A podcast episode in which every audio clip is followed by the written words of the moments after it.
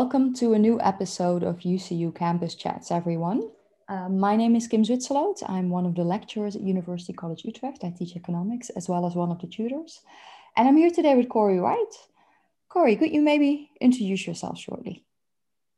Yes, uh, my name is Corey Wright.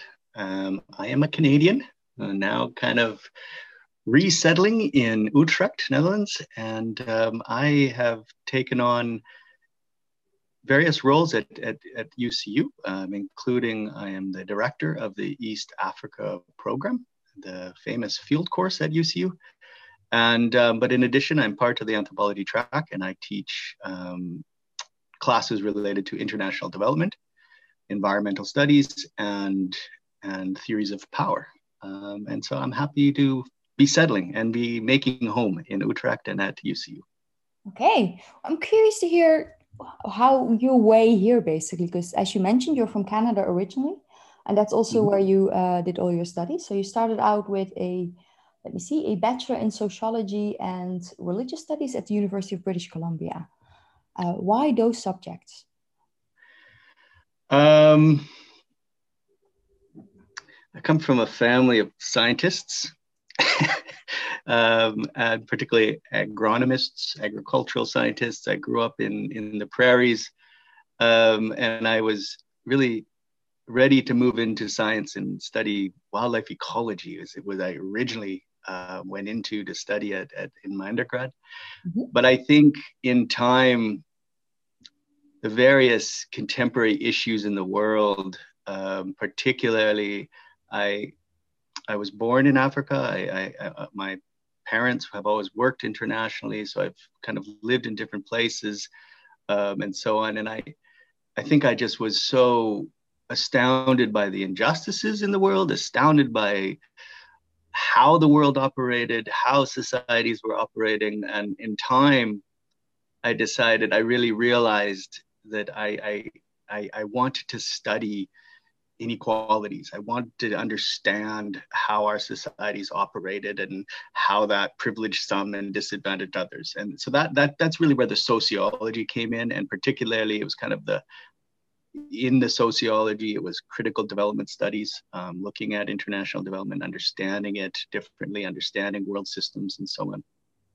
And um, and yeah, and that I, I spent some time as a teenager in Tanzania, um, and I think it was there where I was mature enough to start to understand and, and see kind of the operations of our world order around me and and and the inequalities that that entailed.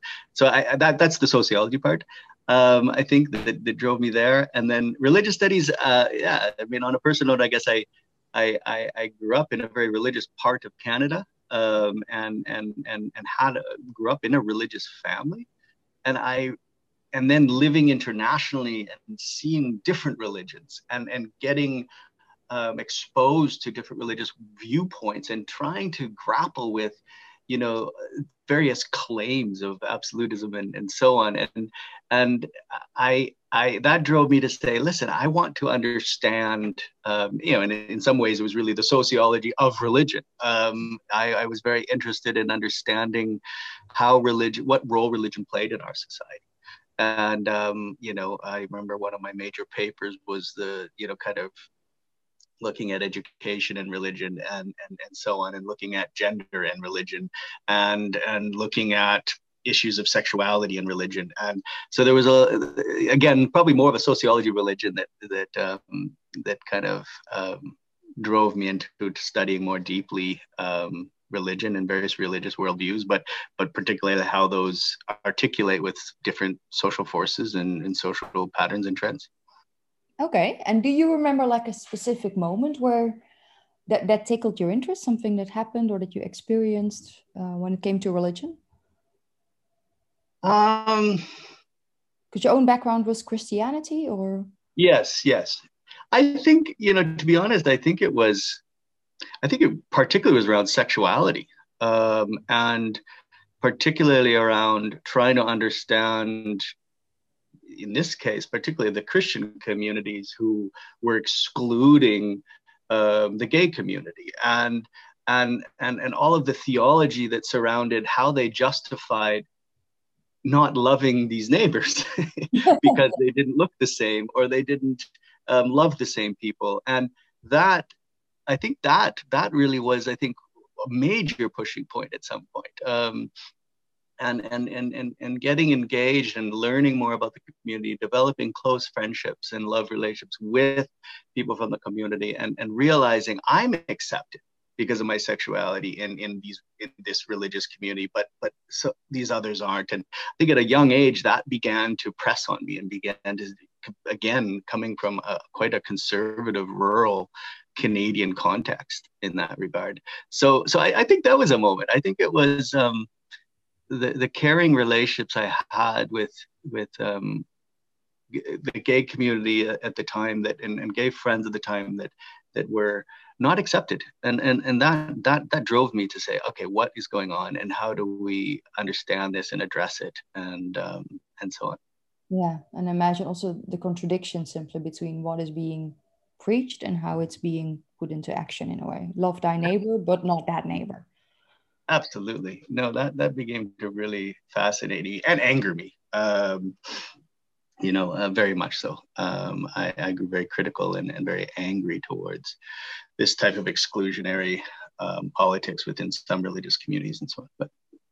And how did it affect your own place in that community? Because I imagine that led to conflict in many ways. Yeah, no, very much so. I think um, I um, it became a very political justice um, kind of choice and decision to not be affiliated with those um, communities um, quite quickly. And um, yeah, so there's uh, you can't, you don't belong anymore by any means um, when you go through these types of changes and, and recognitions and, and awareness raising and so on. Yeah. And um, because if it gets too personal, do please say so. And then just be honest if you don't want to answer a question. That's right. If you say you don't belong anymore at some point. Um, yeah. How was that transition then? Because then you have to find new communities, new people. Yeah, you know, I think, I think, I, you know, in my, yeah, I mean, for me, it's the classic, you know, rural farmer, small town farmer, family, you know, boy moving to the big city and moving to and getting exposed and getting introduced to through a university, right? Yeah. Being introduced to all these different um, communities and communities that inspired me and thrilled me and motivated me to get involved in justice issues and everything else. It was all of that. So I guess, you know, that became my community. That became where I began to belong. And, and so that transition wasn't so difficult in that regard. I mean, there certainly some, some, there's definitely certainly a lot of re identity restructuring and everything else for anybody that, you know, has ever um, gone through similar, similar processes can, can speak to. Um, but so the, the, I don't want to discount the challenges, but at the same time, because of this change of environment for me and because of the, what the university environment and communities and all of those, the groups I got a part of, how they became my my place of belonging and identity. Yeah, yeah, and I imagine that's something that a lot of students or yeah. I as well can recognize. I certainly I recognize so. that myself as well. Yeah, yeah, and I think um, so. You also mentioned the issues of inequality. Is there anything in particular there that stands out in your personal? Um, no, I think I think probably with my growing up internationally and in international development contexts often, and, and parents that were very critical and socially aware and um, kind of quite, there, there, that, that there was something that got, you know, certainly, in, how do you say, a seed planted in me, certainly in terms of seeing these issues, understanding that just how unfair and so on. And I, so I think there was just repeated experiences, whether it be growing up in different contexts, particularly Tanzania, um, and then, but then, you know, I quickly, I, after a year of university, I quit and I moved to, you know, um, inner city New York and worked in, uh, you know, a, more of a social work type context of, of connecting families with services and in some of the poorer neighborhoods. And I, I, it's just been always something I've wanted to understand, and I've wanted to be a part of, and I've wanted to, I guess I often these days think a lot about allyship, and despite some of the problems with that term, I mean, it's how do we live as allies in this world? And, and that I think inspired me from quite a young age, and, um, and a host of different experiences continued accumulated. And you know, in terms of my my general route of arriving where I am today, actually after my undergrad, um, I I was disillusioned with academics. I, I I didn't I didn't I don't think I was exposed to some of the more engaged academics in academia that that I now know exists. But at the time, I was I, I really thought there was little value for for pursuing academics, and so I moved into a professional program of social work, and particularly kind of international community development, and this kind of anti-racist, anti-oppressive kind of approaches to building relationships in communities and so on. And so that kind of drove me to really begin to study and try to figure out, well, how can I, what what skills do I need to learn and competencies do I need to develop to actually build these relationships and, and, and maybe be a part of the changes that I, I wanted to see. And so, yeah, I, I studied social work actually at, at Wilfrid Laurier University, and with the idea that I would move into my, a professional field, whether that be, I hadn't decided that time, whether that be international related or otherwise, but it really ended up going into international. That's where I started my master's research in health in, um, in Tanzania. And, and trying to understand or look at how different international groups and um, national ministry and, and health services were, were, were working with indigenous peoples in Tanzania, and, um, and all of the kind of discourses that um, kind of, I guess, I think, labeled them as problems, um, and, and how therefore the services and programs developed and, and, and so on in, in not great ways, and having all the host of adverse effects that these types of programs do. And so I was kind of interested to look at, well, how, how can we work differently and more effectively across difference? Um, and whether that's in the field, and now of course, whether that's in the field of health or whether that's in the field of other other issues, um, it really comes down to that. And so, so anyway, that's the so that kind of took me in that route. And but yeah, I guess so much of it has been oriented towards um, kind of understanding and trying to be a part of changing kind of these very unequal systems we have in place. Yeah. I think in, in the last ten or fifteen years or so, there's been more and more attention to the adverse effects you mentioned that yes. this help can have. What have you seen yourself in the field there, and how would you change it to, yeah. Yeah, I think, I think so often, particularly in the field of health with, in the, in the communities I had worked with, there's, I think it was very culturally antagonistic, you know, it was driven towards, it was this, this, all these narratives around harmful traditions and this or that. And, and it was very problematizing um, difference. Um, and, and I think, and so the adverse effects, of course, were, were the community. I think it was re-entrenching some of the, actually, ironically, re-entrenching some of the issues that these international groups might be trying to work in and change. And Um, whether that be, you know, diverse sexual practices uh, or otherwise, in the case of H I V AIDS. And um, and so so the adverse effect was re retrenching. I think it becomes, it ends up triggering an identity politics, if you will, um, of, of, of kind of an us versus them, which, you know, um, can and ends up actually entrench or like ex exacerbating the vulnerabilities of these communities, and and, and they kind of re-entrench, they withdraw, um, um, um, and so on and so on. And so I was more interested in how do we, again, and I, how do we be a part of just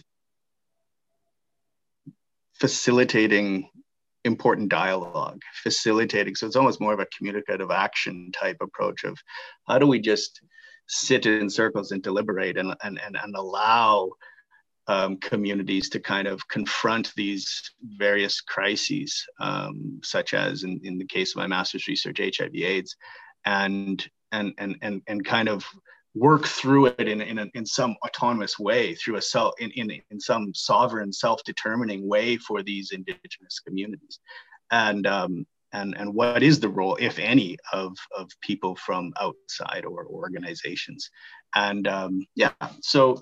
So the adverse effects have been, I think, a re-entrenchment and I think uh, kind of a further marginalization.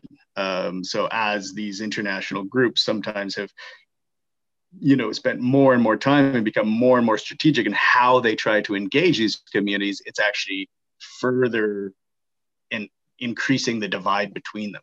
And, and that, that I don't think is, is very productive. Because you, because you did your master in social work. Yeah. Um, get the timeline right, more or less. Um, after your master, did you go to Tanzania, or did that come before? And no, so my I did my all of my master's research was was a project looking at um, gender and indigeneity vis-a-vis H I V/AIDS in Tanzania. Okay. So that's where I I I, I first or I went back to Tanzania um, in my master's. I mean, that's like many years ago now. and but but yeah, so that's and so I was in Tanzania then, and that's really where to this day, like the relationships I st I still have, and we the people who the communities that still host the U C U students each year are actually those communities and the relationships I began building in my master's, and that's again I, I guess like two thousand three, yeah. and and I. And then I, I, I stayed. I, I, I was so inspired, and I found my time there so enriching.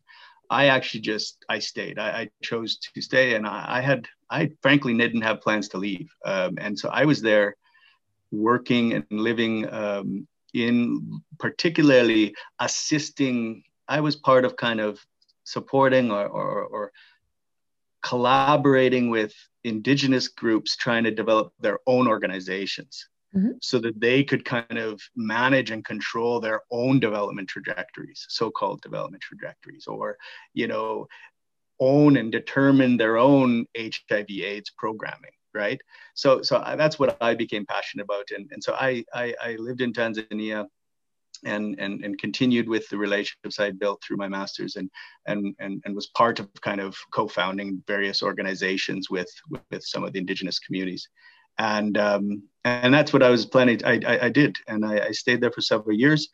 And then, um, I don't know if you wanted me to continue here, but then of course the interesting point is, well, how did I end up from there at U C U? So the, the connection there is, well, basically, the founder of the U C U East Africa program, Caroline Archambault, mm-hmm. um, was in a dilemma in about two thousand eight, and because she um, she was planning the program, but there was the election kind of crisis in Kenya and a lot of civil conflict and insecurity in Kenya oh. that year. So she she was kind of in quite a, a dilemma and a, and a panic, and somehow she got the name of this Canadian living in rural northern Tanzania, and who was myself, and somehow she got my name, and uh, I think there's quite a debate on who gave her my name or how she got my name, but in any case, she got my name. I received an email to which asked me if I was willing to host this student group from this city in the Netherlands that I'd never heard of and couldn't pronounce, and I said yes, and that was in two thousand eight. And um, and I, her and I grew very close, and and I really, really loved and valued what I was seeing in the East Africa program. It really reminded me of what we were, our objectives and aims in my social work program, with kind of placing students in in in these kind of very disorienting, very kind of disjunctural kind of. Um, places where they had to confront difference, which means they confront themselves in new ways, and and they develop, and they they learn all these competencies, I think, for living and working in a world, um, a global world like we have. And and so anyway, I got very very excited and inspired by what I was seeing, and so so continue to teach part-time, or continue to contribute each year, continue to host the students each year, and slowly slowly um, Carol um, got other opportunities, and, and and so there was this opportunity to kind of fill her shoes and, and fill in her position, and that's what I did. And and, and then um, slowly, at that time, of course, Lanya was the director, Lanya Jakubowska, and and she, of course, you know, continued to invite me and ask me to teach more on campus. And I think originally that was trying to make more of a coherence of the whole program um, in terms of the, the Dev twenty-one plus the field course and internships. So, so I did that. And, and then, then slowly all of a sudden I get invited to, oh, we would love an environmental anthropology class. And so then that comes onto my plate. I'm like, okay, that sounds great, you know? And before I know it, of course, here I am full-time and, and, and on a permanent contract. Yeah. Um... Yeah. Because in the, one of the courses you're teaching right now is anthropology of con, for conservation and global environmentalism. What yeah. is that about? It sounds fascinating, yeah. but I have no idea what to imagine with it. Yeah, yeah, no. So, so that that builds on my own PhD research. So, one of the things that happened while I was living in Tanzania for all those years, and and mainly focusing on on on the field of of health. Um, What I started to witness was more and more of these international conservation N G Os all of a sudden being very present in, in these territories and in these spaces, whether it's in meetings I'm running into them, whether it's on the, on the back road, the rural roads, I'm running into these fancy S U Vs with W W F written on them and so on. At the same time, a lot of international tourism companies coming in. And, and, and trying to lease off land because there's a lot of wildlife in these areas of northern Tanzania where I work. And, and so, of course, you've got all of this market demand for, for global tourism kind of emerging.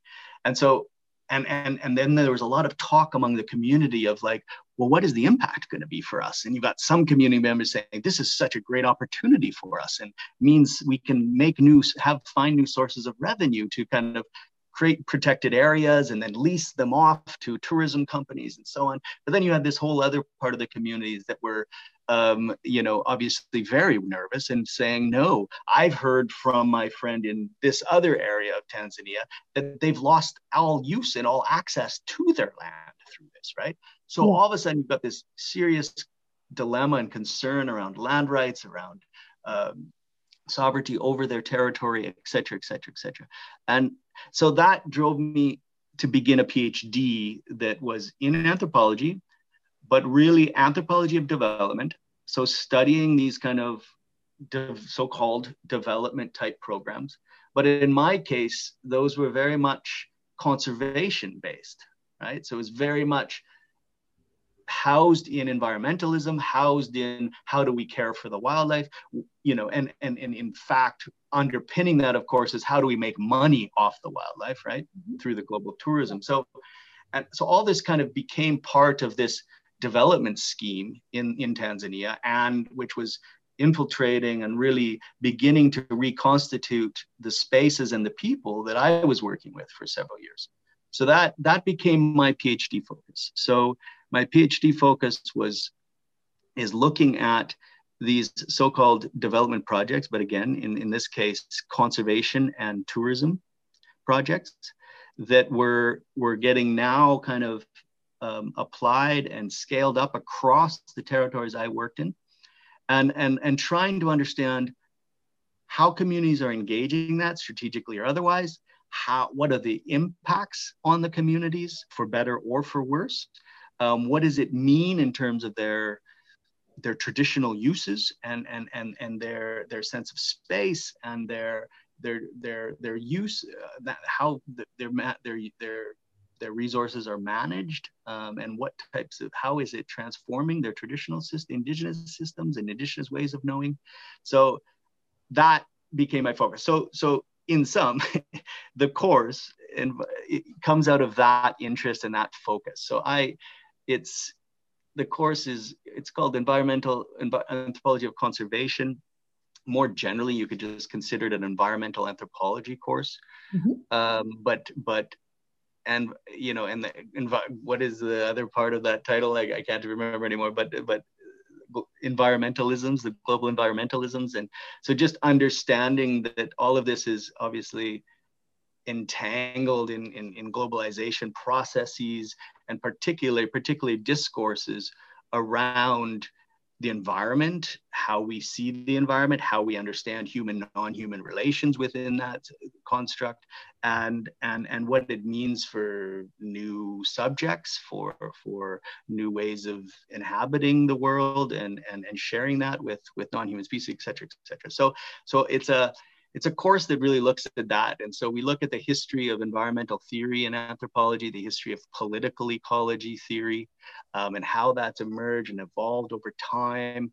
And, and then the course, and I think this is why students enjoy it as much as they do, the course moves into kind of, well, what are the burning issues in, in environmental anthropology, right? And yeah. or anthropology of conservation. And so we move into politics of mining, we move into politics of climate change, we look at the U N reforestation programs and how the, all the politics and cultural politics kind of intertwined in that. And we, um, yeah, what else? I mean, we look at the new political ontology and, and the, this whole anthropo Anthropocene and what it means for our world. And so we we really dig into quite a range of kind of contemporary issues, but applying more of and trying to educate students on, on what that kind of anthropological lens looks like and, and how it can contribute to uh, our larger kind of goal of, of making positive change or understanding issues of environment better and,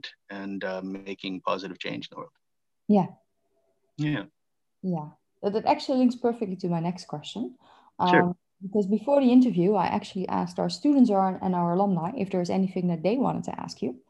Okay. Um, and I got a couple of replies, and one of them mm-hmm. is from Lorenzo Seneci. I'm not sure if I'm pronouncing it yeah. correctly, yeah. but uh, he's one of our alumni. Um, and his question is, do you think that the, the pandemic will cause long-lasting or even irreversible changes in the tourism-based conservation model in Africa? Ooh, well done, Lorenzo. Um, so will the pandemic have a long-term effect with these models? Um, so can you please predict the future for us? Exactly. Um, I think it can. I think it has to, and I think it will. I think to what degree, I guess, becomes the question.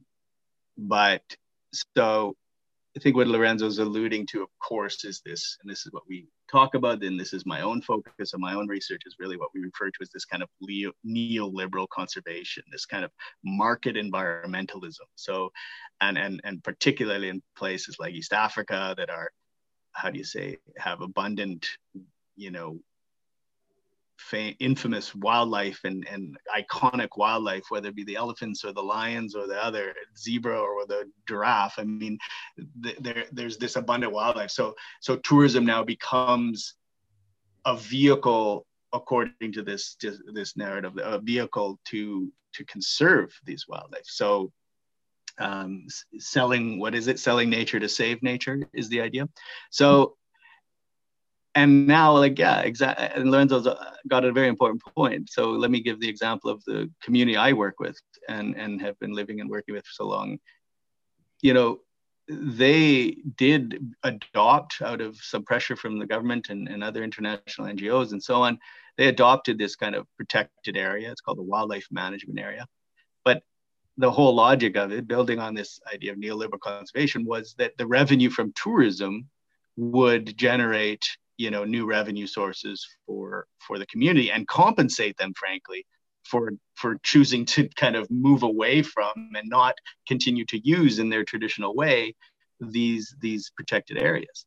Well, yeah, exactly. And the pandemic has meant there's no tourists, so there's no revenue, yeah. and um, and so that I think is, I think definitely going to leave some serious questions and and and about the long-term viability of this type of a model. And, and I do think, so I work, or I'm close to, you know, a couple scholars out of Wageningen, um, Buscher and Rob Fletcher, Bram Buscher and Rob Fletcher, and they have a, a book called Regard, or that touches on their model of convivial conservation. And, and they're trying to really shift away from one, a separation of hu human nature kind of model. So what we call fortress conservation, moving away from that and moving away from these market environmentalism, this reliance on a market, this commodification of nature yeah. as, as somehow going to be the solution.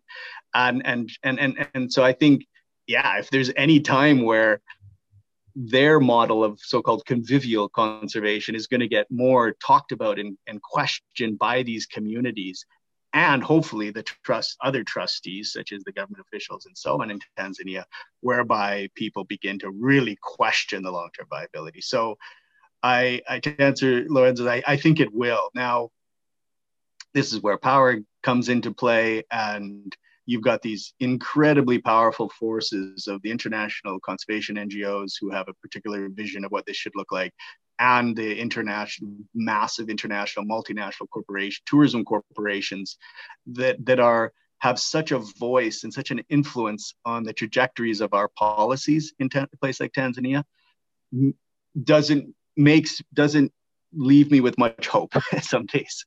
And so I think because of that type of influence, this model may continue to just be stumble forward and continue to be the dominant model in conservation, due to those those various interests, irrespective of, of, but that's always been the case, in my opinion. I don't think these models were really based on, you know, good ecological science or, or, or actually, you know, kind of compassion for these communities or so-called development for these communities.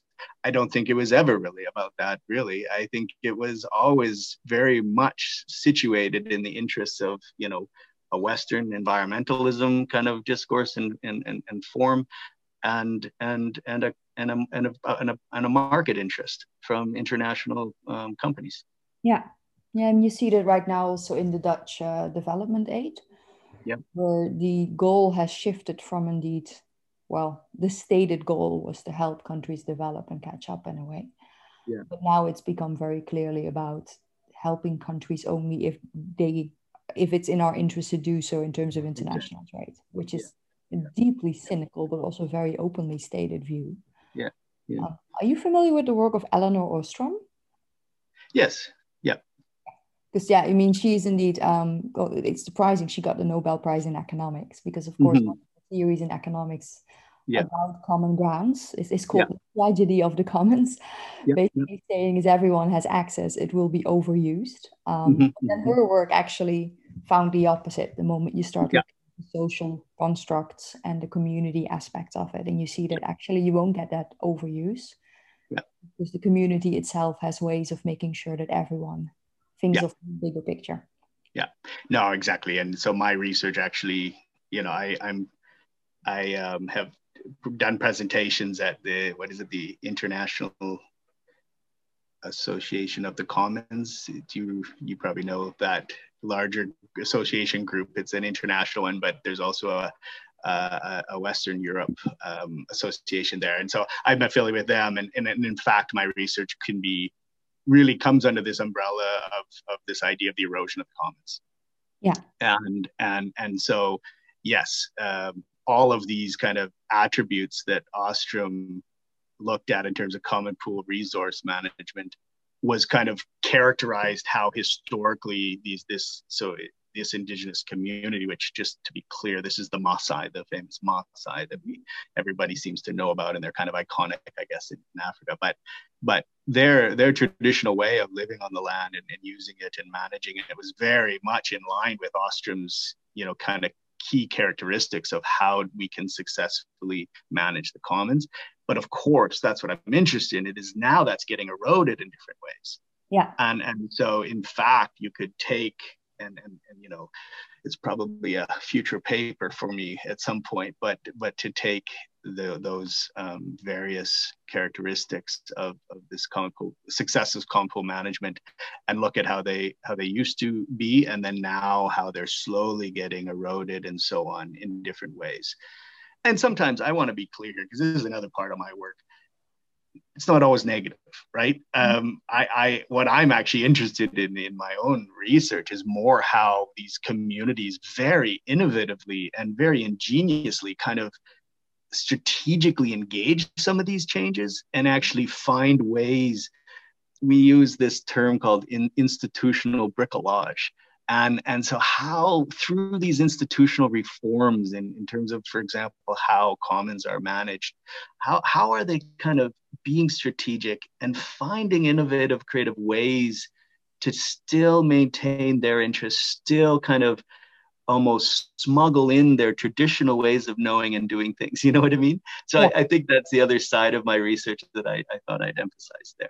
Um, so there's all these, you know, kind of these devastating effects of globalization and so on, as we all well know, but but I'm I'm trying to also tell a different story on terms of how communities really kind of, how they become these bricoleurs, if you will, and, and kind of creatively manage and, and, and navigate these changes some, in, in, in sometimes surprising and unexpected ways, and, and ways that aren't often being documented. Um, the, the, the, the, the sensational negative stories are always more, always going to be more interesting, even I think in academic research sometimes. Yeah. No, that actually links to uh, Flora Gill Martin's question. She is mm-hmm. Uh, one of them is, and what are your thoughts on indigenous environmental sustainability used as a model to mitigate the effects of climate change, um, particularly in terms of whether that's feasible or not, and colonial use? Um, yeah. Do you have an example maybe of something where you can say, okay, I see here that there's like an indig- indigenous model that is really helping with sustainability issues? Um... Yeah, I mean, I certainly like, I mean, I, I, in my work, looking at this community, and they, they have a, you know, a, a very important kind of nested governance system that goes from, from different scales in how their, their nation, how their community is organized in terms of sections and subsections and so on. Um, and, and, and all of the various communication and deliberative spaces that, that, that are characterizing decision-making and, and the politics and management. And, and, and I think they are, yeah, I think they really are demonstrating an important model and a, and a good model for how we can live in the commons and how we can, again, resist these narratives of tragedy, the commons, or, or these justifications and pressures to privatize um, our, our, our environmental spaces and so on. Can you um, give a concrete example? And what's that? Can you give a concrete example of how it's done? Oh, I guess, I don't know. I mean, my closest friendship and and and and all my, and my interlocutor, if you will, of in my all of my research is a is a young traditional leader who has been designated as a traditional leader in in Ndulament, in this Longido Maasai community, and and so I, I mean it's he I've just always been inspired, and he is again he's so he oversees this one subsection of of the common territory, and and is responsible to mediate conflict there, but also responsible to join larger, at a larger scale, join other meetings with other leaders, and they therefore make decisions based on a larger scale of the commons and re and and and, and mediate conflict accordingly within that. And and so it's this this structure of decision making and and and kind of, I mean, what we would, some of us would call, I guess, called democratization, like kind of this participation of these various leaders at different scales. And, um, and so they, they manage the rangelands. They manage when, where do we go, where do we bring our cows, our livestock, at what time of year, when do we go allow us, the different members of the community, to go to one area versus another area. And they have this whole sophisticated system of managing their grasslands. Mm-hmm. And, and, and, and, and, and, and within that kind of how they mediate conflict. And, um, and within that, I think the other dimension, I guess, with Flora, I, if there's something we can learn, I think it's about human non-human relations and, and this idea of, I think so much of their ontology kind of relates to seeing non-humans, so which are wildlife, as, as these companionate species. Mm-hmm. and, and that they play such an important role in, in the larger ecosystem and so on. And they, they really value that. And that doesn't mean there's not sometimes conflicts between them. I mean, there's all of the famous stories of the Maasai killing lions and so on. Um, but but I, so there's certainly conflict and sometimes violence that, it, that characterizes these relationships, but they have a way of understanding the relationships with, um, with non-human, their non-human kind of species that are they're co-inhabiting these spaces with. Yeah. And so that's something I think we could definitely take and try to understand this kind of, yeah, this very Judeo-Christian, this kind of Cartesian, this kind of very modernist ontology that separates human and nature in such ways. I think that's, yeah. I, and I think that's where so much work needs to be done. Um, so can we, maybe to get back to Flora's question, I, you know, are there larger models that we can simply t t take and use? You know, I don't think that's the way it works. Um, I think, um, I think in my work, there's models that are working and we need to protect and, and, and, and allow communities to self-determine their way forward in such ways that, that they're allowed to kind of maintain those in those particular spaces.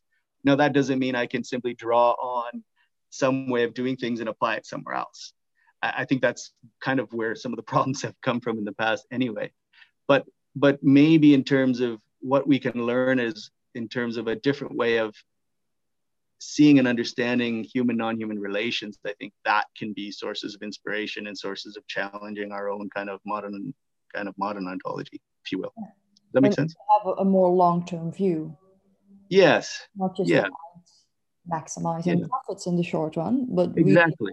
really maintaining this community, maintaining this environment yeah. in the longer term for future generations as well. Yeah, yeah, I think so. Yeah, and how do we? Yeah, how do we? Do how, what is the intrinsic value we ascribe to yeah. all of these other beings and and and and objects and so on that we inhabit this space with? Um, And, and again, that really importantly challenging the, the commodified kind of trends and, and, and, and ways that seem to be characterizing most of our relationships with the non-human world. Yeah. Okay, there's another question from Flora that is related to it. And she's mm-hmm. wondering if there are patterns in the indigenous environmental sustainability which have mitigated the spread of COVID in the communities. In mm. Interesting. Um,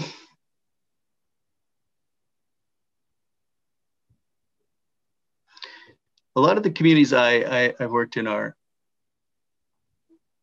rural enough that they thus far haven't been as affected. We had a lot of fears and panics, of course, for some time, and so as leaders did. And um, so I, but I, so, so it hasn't quite um, impacted them to at the to date um in in the communities I've been working, but um I mean, right off the bat, it's just partly it's geography. Um these communities live in or are, are not in high density type spaces and and and so on, so they ha so they live far enough apart, yeah Um, so that there's a protective geographical kind of factor that protects, I think, these communities.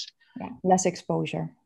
Yeah, yeah, and um, but I'm but there's other things that make them quite vulnerable. Uh, but in terms of like actions they've taken, or I think if Flora, if I understand Flora's question, I like kind of more like indigenous ways or something. I, I, I, I'm not aware of particular things, although I guess I would maybe emphasize the communication um, patterns and communication institutions of communication and, and passing along messages and, you know, this labor of, of sharing the news and from one space to another space and, and how that travels through networks. Mm-hmm. So it's there, it's like kind of a social capital, a very strong social capital that characterizes um, these communities and in particular a certain solidarity, a certain cohesion, and, and how information passes through those networks, I think is phenomenal. And, and, I, and that's something I, I really learned when I was looking at the H I V AIDS crisis and, and how these communities were, were, were mobilizing and, and, and responding. And, and so I think the same with COVID, undoubtedly. I mean, I'm impressed and shocked how quickly the message got passed through through the Indigenous kind of communication networks and, and, and institutions. And And yeah, and then frankly, you know, quite quickly in some of the most rural parts, all of a sudden, just something as simple as washing hands and and and and you know, stocking up on the soap and um, and not and sitting sitting apart more, um, meeting outside the small houses rather than inside. You know, there was so there were different things, and but I would attribute that response, and the, if there has been a success of that response, I would attribute it to the incredible communication. Institutions of communication and the networks that that that kind of underpin that community and, uh, and kind of are a major asset and strength of that community. So. Yeah, yeah, I completely see that. Okay, well, I have one final question, and that one yeah. comes from Jamie Hendry, who would mm-hmm. first of all like to know that he thinks you rock, um, and then he's, he thinks you rock. Okay. And uh, he would like to know if you have a life lesson for students and ex-students. Anything you'd like to share? You know, just a nice little easy breezy question to end on. Yeah, no kidding. Um,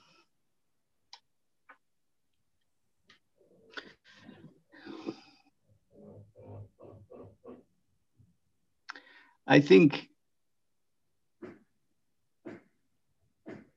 what's coming to my mind is something along the lines of know thyself, and I've been digging into or w wanting to dig more into some of Foucault's later work on the care of the self and, and the ethics embroiled in that, and how he extends this knowing thyself to, you know, kind of really developing a, a critical understanding of yourself, a genealogy of yourself, if you will. And so I, let me get away from the jargon. Um, But, but I think,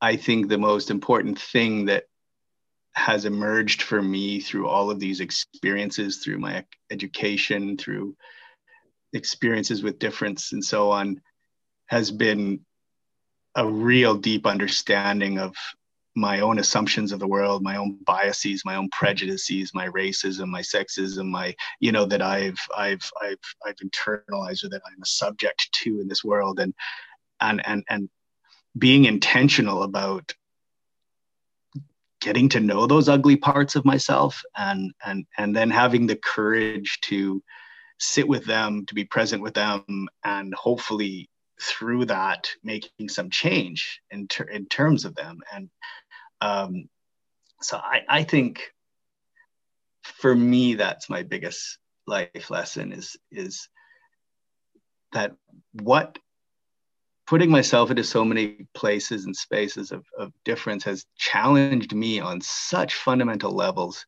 to kind of say, understand myself, reflect on where I'm coming from, how I see, what my point of view is, is and characterized by, and and all the good, the bad, and the ugly within that, and and and and being able to, yeah, being able to slowly, slowly chip away at all those kind of more um, problematic structures, and and and and as a result, being able hopefully to have certain competencies to and dispositions to kind of live more harmoniously with with people in the world.